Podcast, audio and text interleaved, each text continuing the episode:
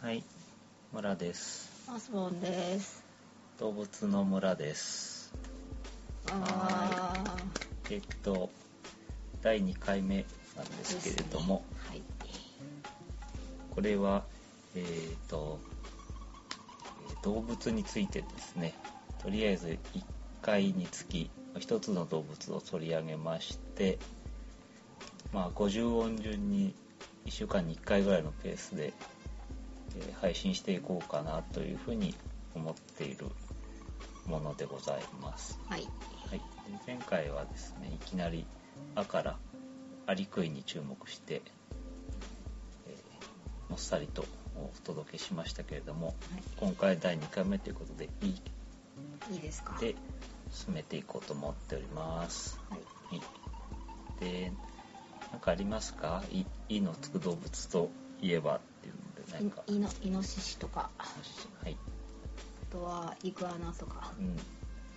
えっ、とイグアナをすごいやりたいというリクエス トがあったんですけれ私どからものリクエストがあったようなんですが。イグアナはね結構あのイグアナ関連の本とか映画えドラマとか面白いのがあるんですけどドラマ。ドラマじゃなかったっけあのイイググアアナのナの娘あ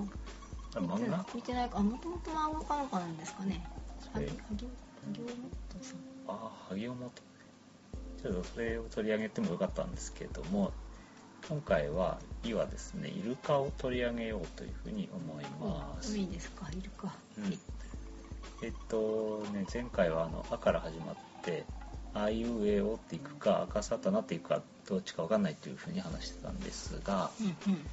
えっとね「い」いの方に行ったのはうん、うん。まああのイルカがね最近あの「ザ・コーブ」っていう映画がちょっと、えーあ話題はいにはいはいはい問。題になっているところでその、まあえータイムリーな話かなと思いまして「イ」の方でイルカを取り上げていくというような流れにしました。ははい。い、じゃあ早速ですねイルカの話をしていきます。はい。これイルカっていうのはこのあの1950年12月3日生まれの 人。と中野区出身のフォークシンガーなんですけれどもはい。ここれは ご存知ですかれは。人ですよね。これは人ですね。これあのね、名残雪がね、あの、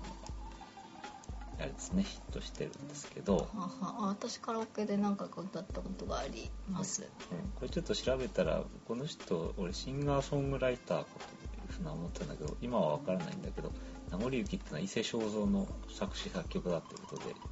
あ、ヒット曲はカバーだった。カバーだったっていうね、えーことらしい。まあいいじゃないですか。これなんでこの人いるかっていうか、知ってますこれ。え、顔が似てるとか。これね、あの、違くって、はい。あのどこだかわかんないんだけ どもそのこの人が、はい。えーとまあ、こうバンドブームっていうか結構こう、まあフォーバンドをやってる人たちの中にいたんだと思うんだけどうんうん。ギターケースを抱えて、うんえたくさんの人が歩ってる姿を見てうん。そのギターケースっていうのが、あのうんイルカのくちばしの先の方に見えると、うん。うん、あのギターケースの細い部分が。うん。でこのイルカっていう人があ「なんかイルカの群れみたいだね」と言ったとえ、彼女が。彼女は言ったんだってでそれを、うんあの転じてってのは変だけどそんなことからこの人が周りからイルカって呼ばれるようになっななんか転じて転じてがちょっと納得いかないけど、まあそんな言われがあるた。でイルカギターケースをイルカに例えた女略してイルカっていうあはいそういう流れですねう、んもういいよその話。もうあいんいですまあかんま興味なくなってきた。今日もね ちょっと一つ取り上げたのがあの全然動物の前にあの岡村康之のね曲にね「あの子僕がロングシュート決めたらどんな顔するだろう」っていう結構有名な曲があるんですけどタイトルですか。こういうタイトルの曲なんですけどめっちゃ長いですねうん、結構なんかこうこの人すごい変わってる人でうん。まあ、えーいろいろ変わってるんだけど、まあ、その「あの子僕がロングシュート決めたらどんな顔するだろう」って曲の中で、まあ、歌詞をあんまり全部言ったらダメなのかもしれないけどあのバスケットボールのバッシュを、うん。ねその体育館とバッシュの底がキュッキュッっていう風に擦れる音をまるで歌うイルカみたいだねって言ってるっていうねほうほう曲が、あああのあの靴ありのます靴のうんううんんうんあ体育館でねあのバッシュじゃなくてもキュッキュッってなるっていう経験はあると思うんだけど、あぜひ明うん日ちょ体育館の皆さんやってみやっててみてもらえればわかるんじゃないかとっと詩的な表現でしたね、あうん、そうそうそう体育館でやってもらえばと思ったんだけど、あうんそのあのこの企画っていうかポッドキャストのターゲットとして、うんまあ、誰でもいいんですけど、まあ、一応誰かが聞いてくれてる体でやっているんだけど、うんうん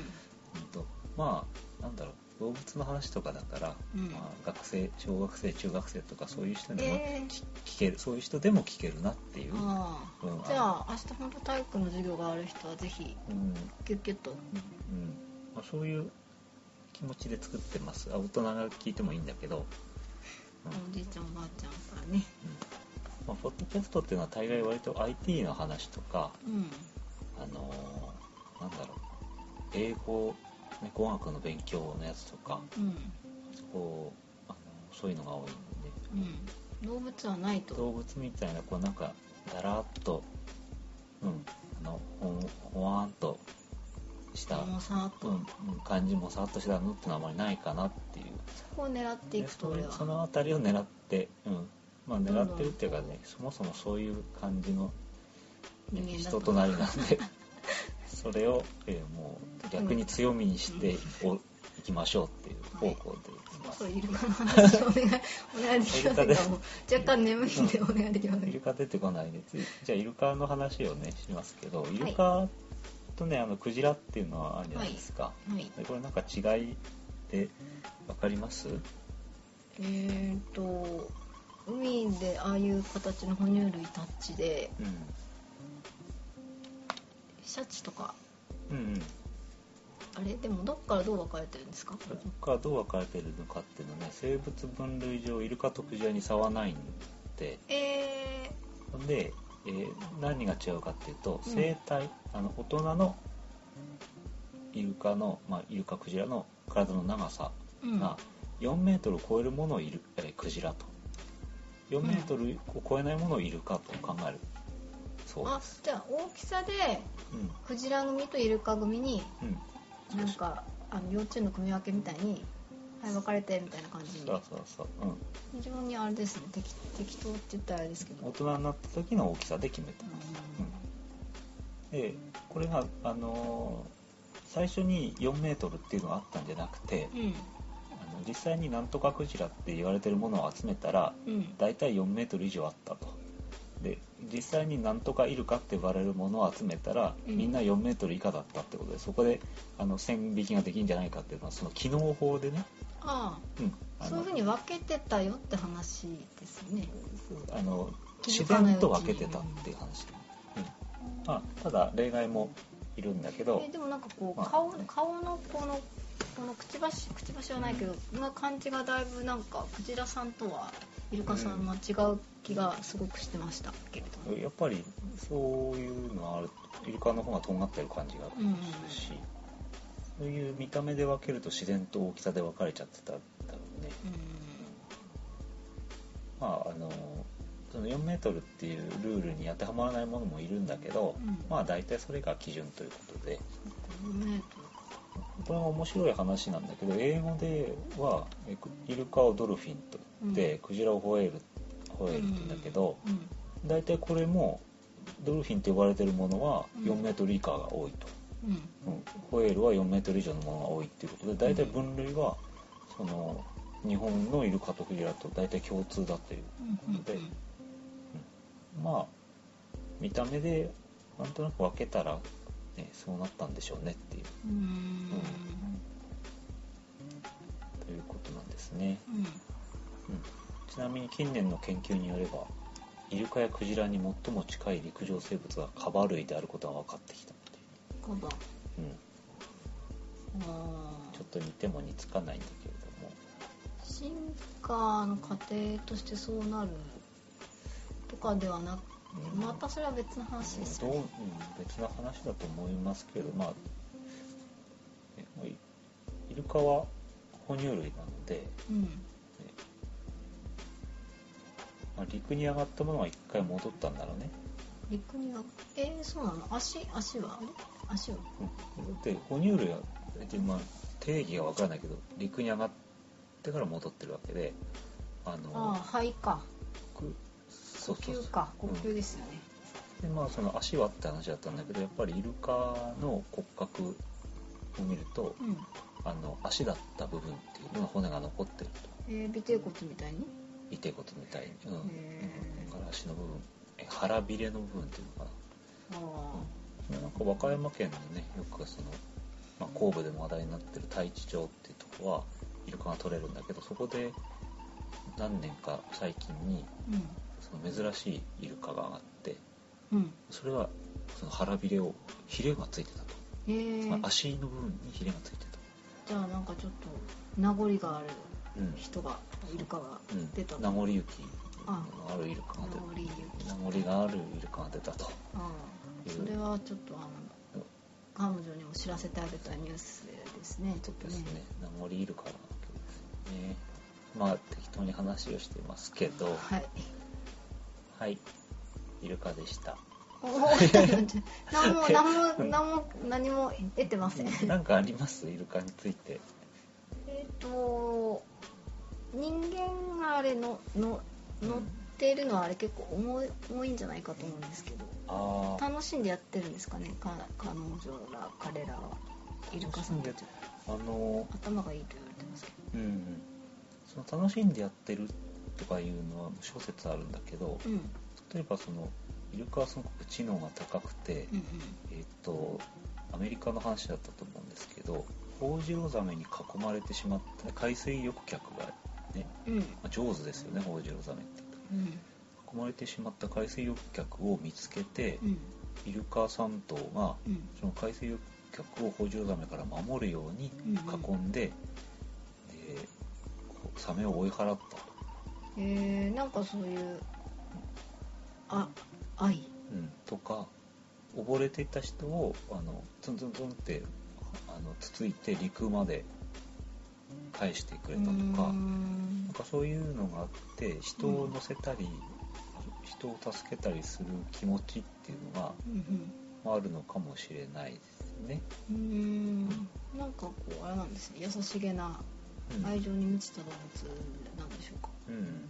そうかもしれない。ただ溺れてない人もなんかツンツンってやって陸に上げて あの上げた迷惑な話っていう のもあるらしくてえちょっとその辺はよくわからない何。なのかえ知識知識というか知能についてはまあそのいろいろあるんだけどまず脳みそが大きいっていうー、うんのがあるじゃないですか。うんうーんあのイルカは体重に占める脳の割合うんうんが人の次に大きいえー、あれはオランウータンとかちょっとどっか行っちゃってますけどどっか、行っちゃってるんですけどどうやらイルカの方が大きいえらー、おしいん猿ですさよんねた。ちより頭いいんじゃないかとあ、うんそうだなんかあの中学校かなんか小学校かなんかの国語の教科書にうんうんクイック合図の合図をする実験を読んだことあるんですけどうん昔、うんうんクイックホイッスル長いうん鳴き声って短い鳴き声でなんかうんうんこう隣のプールのあれを知らせるとか、そういう実験がえあれーでちょっとわからない調べてないですけど、あはいすいませんそういう実験があるんだ。あるらしいなんか読んだ記憶がありまうすーんなるほど鳴き声でうんそう何か仲を知間らせ同士てるで、うん、あのイルカっていうのはあの鳴き声がするんだけどさっきのあの歌うイルカみたいなバスケットシューズの話もそうなんですけど、うんあの声帯はないんですよね。であのキュッキュッキュッキュッキュッキュッみたいなのが、まあえっ、とねあちょっと表示したんですけど、噴気口噴気口あってあまのあシューってとこ、鼻の分ですかねシュシューってとこ、うん、頭の上に鼻がありますそれは噴気孔なんだけど、うんうんこの近くにに気嚢っていうね6個のなんか器官があるんですよ気嚢って空気の気に、まあ、袋っていう字の脳っていう字なんですけども、これを用いてさまざまな音声を発していると、声じゃなくて空気袋みたいなのが頭の上にあってってうんうん、ことでしょうかそうなんだよねでも鼻花から音を出してるってことなのかあな、うん、で、まあ、これはあのイイルカの中でも、まあ、反動イルカとバンドウイルカなんて呼ばれてるような種類のーうん話なんだけど、まあ、自分自身を表現する名前がある音音があるうんそうで、うんまあ、他の個体に対して自分自身を表現することが可能なえ音でー、僕はここにいるとうんうん、とかその隣のイルカにどうこうっていうのはこのフリスビーを尻尾で触った後それを飛び越えよみたいな文章を理解できなんか詩人それをとか入ってるんですけるど、まあそれは文脈上として結だ構からあの文字が読めるってことじゃないんだけど そういう命令を理解してえでしかもそのあの確かそのこの命令とかでなくてうんと独自の遊びのルールをうん別の個体に教えることもできるっていう別の答えっていうのはそのイルカ同士の仲間あ別の仲間に、うん、これこボれをーこうやルるツンと、とすると楽しいってみたういんな、、そうそう楽しいぜとかなんか餌がもらえるぜってことなのかもしれないけどそれを伝達することもできると、えー、頭いいんですねうんうん、やっぱり頭がいいっていうそのイメージうんうんうんは、まあ、伊達じゃないんですよね、うんうん、あとはなんだろうあの癒しの効果みたいなのをうん、聞いたことあるんですけどあれは本当なんですかねあれはどうなんでしょうかねなんか何もた確かその特にこれといって解明されてるものはないんだけど、うんうんその単純にイルカが人懐っこくて、うんまたわりかし頭がいいっていうことでそのゲームのルールだとかをうん理解するってことから、うんまあ、コミュニケーションが図れるということが癒しにつながってるんじゃないの可愛いしみたい可愛いし な、うん、じゃあなんかこう心が閉じている子供をいイルカと触れ合わせてうんなんだかんだっていうのはう、ん、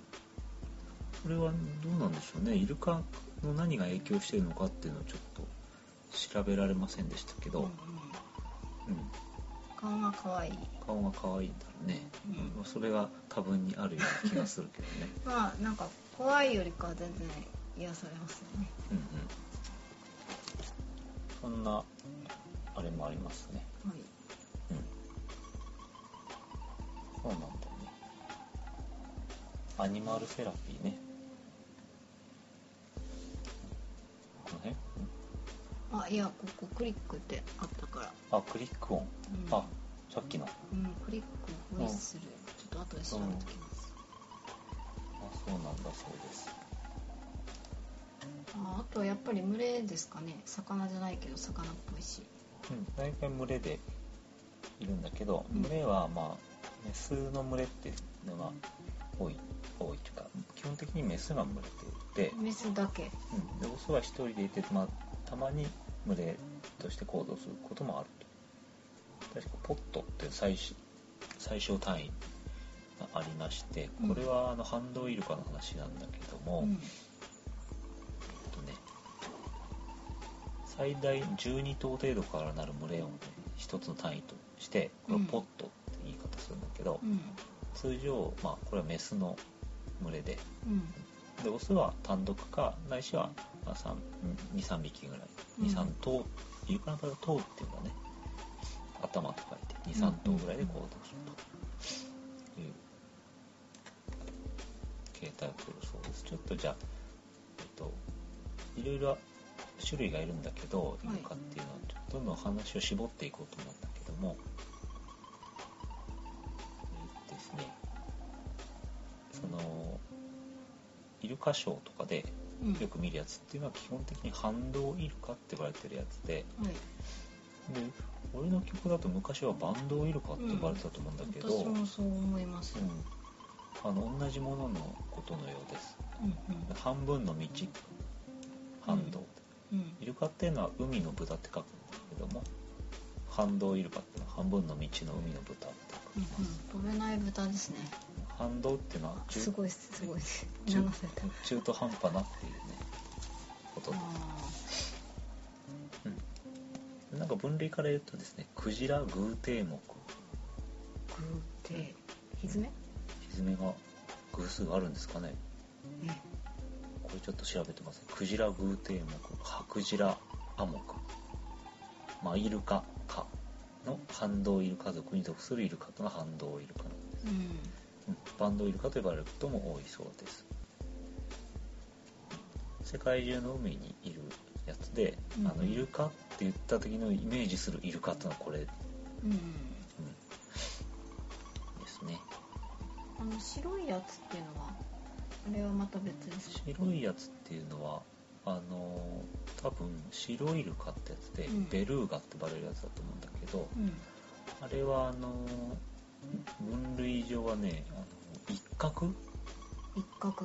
あっちの方に入るんだよねえイルカじゃないのうんいるなんかね正確にわかんないんだけどクジラ寄りの方だったと思いますへえじゃあ大きいのかな大きいんだろうねえっとねあうんあマイルカマイルカかではあるんだねうーん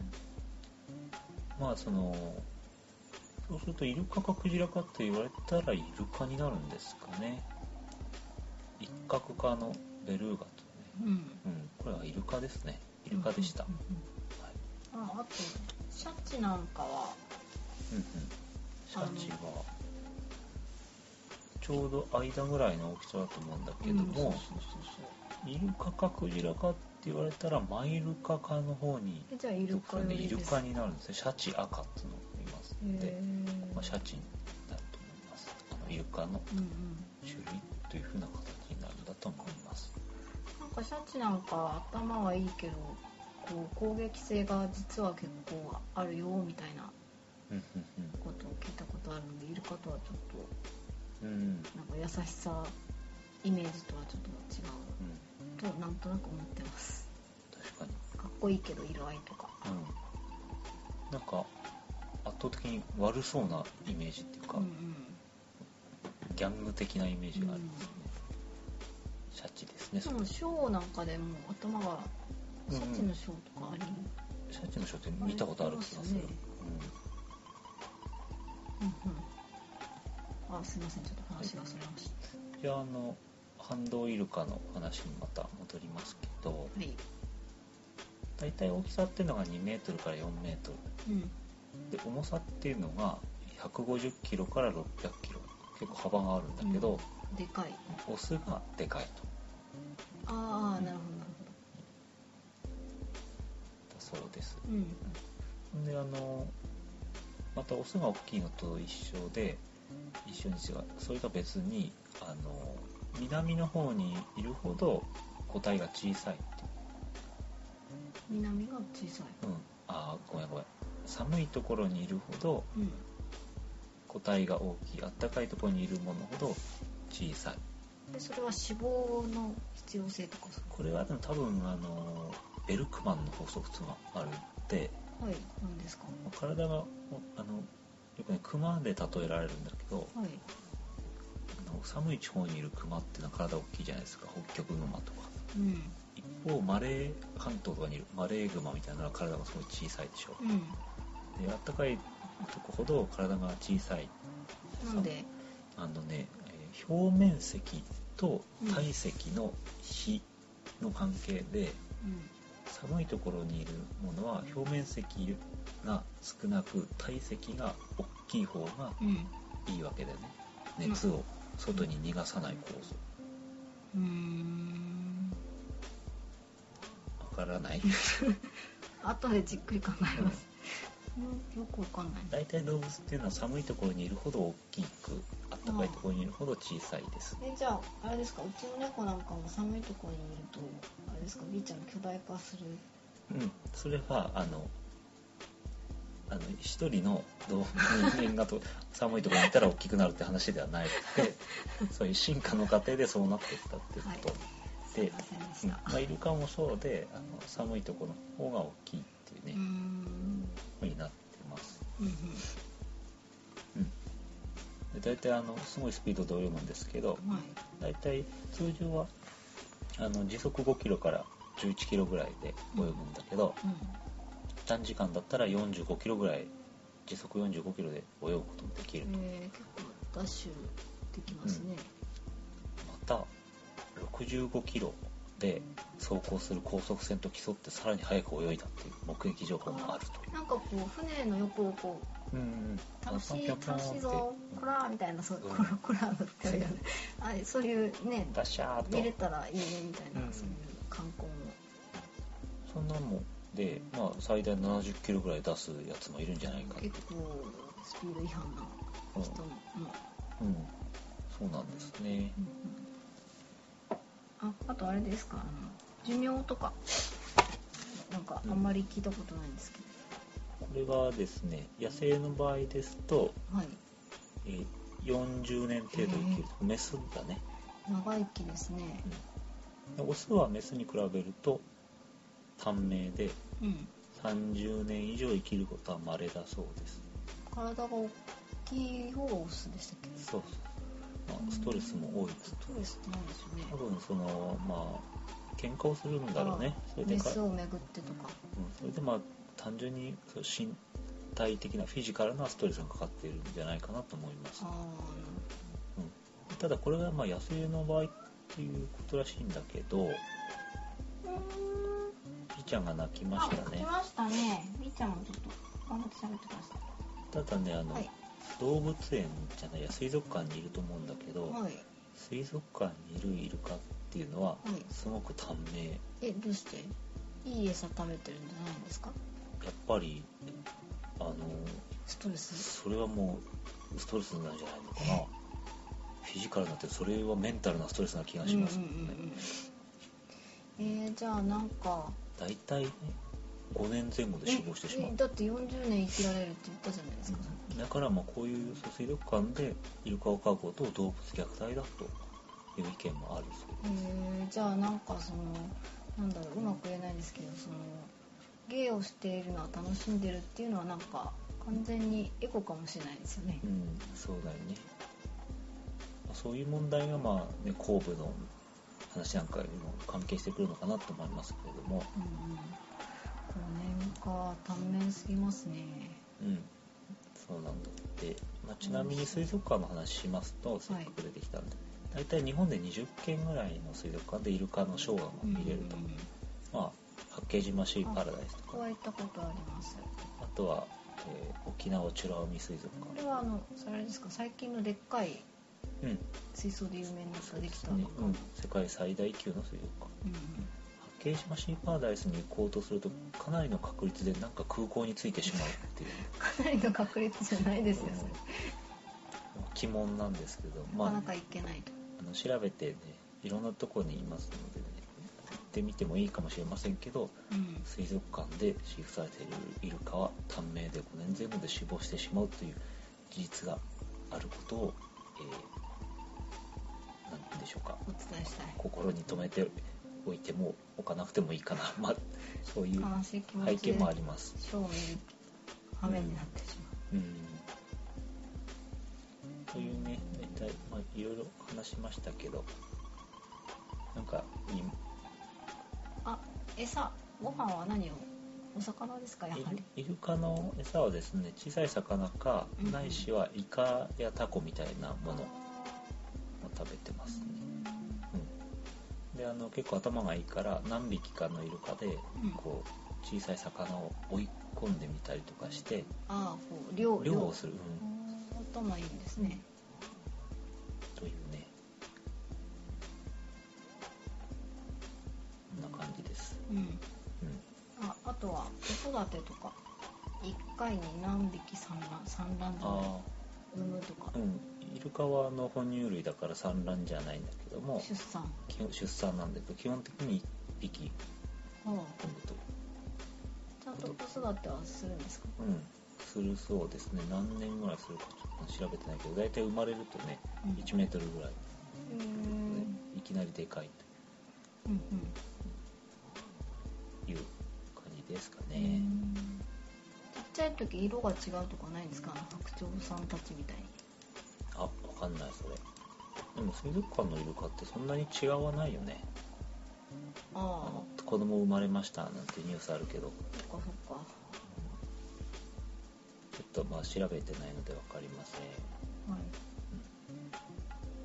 じゃあもう時間も時間なんでねぼちぼちじゃあちょっとざっそのさっきから出て後部の話を少しして終わりにしはいはいはいザ・コーブっていうのは映画なんだよねザ・コーブ COVE って入江っていう意味だそうはいうんけどこれあの去年2009年に公開されましたルイ・シホヨスという監督によるはいイルカ追い込み漁を批判的に書いたアメリカのドキュメンタリー映画なんですねうんでこれはあの2009年のサンダンス映画祭で観客賞を取ってるしうんまた同年のアカデミー賞ドキュメンタリー映画賞のこの間撮っちゃいましたよねすごく話題になっております、うん、でこれがなんであのすごく話題になってるのかっていうと、まあ、舞台が日本でうんそのイルカ漁をのなんか悪い部分だけを上げ連ねてうんさも日本人が残虐なことをしてるっていう風にうん撮ってるんじゃないかというような、まあ、そういううー批判があってうんうん話題になってるんだけど和歌山県の太地町ってとこは、まあ、捕鯨発祥の地ってされてるんだけども、うんまあ盛んにイルカ漁がまあ9月毎年9月行われてるんだけど、うんまあ、ここにその監督が潜入しましてうん隠しカメラやなんかヘリかラジコン飛行機かなんかにカメラを積んで飛ばして、まあ、盗撮してみたりうんして、まあ関係者にねなんか偽ってインタビューを取ってみたりなんか確いかろいろやってるみたいなんだけど自然保護がとかなんか別な理由で撮ってますよっていうのも私はちらっとそういうふうに聞いてたっていうのを聞いたことがあるような気がするんですうんなんだかそういうまあかなり強引に、えーなんでしょうドキュメンタリーと言って撮っていったということなんだけど、けどまあ本当のところはどうなのかっていうのは分からないけども、まあ、そのアカデミー賞を取ったってすごくあの大きな出来事があったもんで、うんうんまあ、町のね太一町の関係者は嘘を事実のように書いた映画が受賞するのはいかんと言ってみたりうん当時のげ現現ですかねこれまあ時間の問題なのかわかんないですけど、まあ、とりあえず日本の当時の、えー赤松のの農省ですね農水産農林水産大臣はいで日本人はこんな可愛いイルカちゃんにひどいことをしているという全世界のメッセージになりかねないとうん食物連鎖の世の中で食べることを否定したら何も成り立たないというふうにコメントを、ね、公式に発表していると異例な、ねことで、まあ、あの日本では結局ですねなかなか公開さしないみたいな話になってましてうんうん一回その去年の国際映画祭で東京に出たんで披露したんですけど、うんやっぱり抗議があって一回だけ上映しただけで終わったとか。うんまあでも逆になんか見た方がなんかこういろいろ講義とかもできるんじゃないかなっていう気は個人的にはしますけどそうね、だからあの上映しないことでな考える余地を奪ってしまうというか、うんまあ、それは問題かなというふうに思いますね実。際なんかこう同じ私も日本人ですけどクジラ漁とかイルカ漁とはあまり縁がない人生を送っているのでうんうん、そうですね実際わからないですからね、まあ、土地の出身なのかどうかって。でまあ、あのイルカはいやなんでイルカ漁をするかというとイルカを食べるんですけど食べうん食べたことはないで食すべたことないんですよね。僕もない誰がどこで食べてますかねあの一番食べられてるのは静岡山梨和歌山岩手岩手が最大の産地だということらしいねこれ知らなかったですねただそのねあの貝塚からね世界各地の貝塚からはいイルカを、ね、食ったっていう証拠が見つかってまして骨とかうんイルカのまあ胃の中身とかねうん日本では縄文時代約8000年前の遺跡の中からうんイルカの骨を加工したものが見つかったりとかねうーんしてまして古くからイルカを取ってたという歴史証拠みたいなのもあるうんということで、まあ、今も食べてる人はいるというね話でクジラの肉だって言ってね売られてるケースもあるようであるとこれは何とも言えないです実際美味しいんですかねイルカのお肉ってけどねなんかあの割とすぐ悪くなったりするそうでうん多分あのサメとかねクジラとかしっかりこう割とアンモニア臭がすぐするタイプの肉じゃないかなって思うけどね、うんなんかあえて食べなくてもいうい、んまあでもそれは主観の問題ですそうだね、うんまあ、食べたい人もいるかもしれませんけれどうんね、まあでもあれですよねこうじゃあイルカはダメでなんで牛はいいのかとかそうそう、言うんうと結局なんか何も食えなくなってしまうというかねそうなんですね、動物は良くて植動物は悪くて植物はいいのかとかうん、でねやっぱりそのじゃあイルカがなんでダメかって言われる要あの要因にうんあのさっきのところにもあったんだけど可愛いイルカだからっていう話とか可愛い可愛いから可愛いのを食べるのはやめてよっていうそういうなんか感情とかあああとはやっぱり知能が高いとされている動物を食べることに対する何かその抵抗っていうのかな知能ああなんかその死の意味が分かっているとかいないとかうん残酷性がすごく強くなるんだよね、まあでも牛だって豚だってね鳥だってねまあ、あのオーストラリアのね昔のちょっと前の研究だったけどあのロブスターを池作りうんにするのにそんな残酷じゃないかっていう話よね、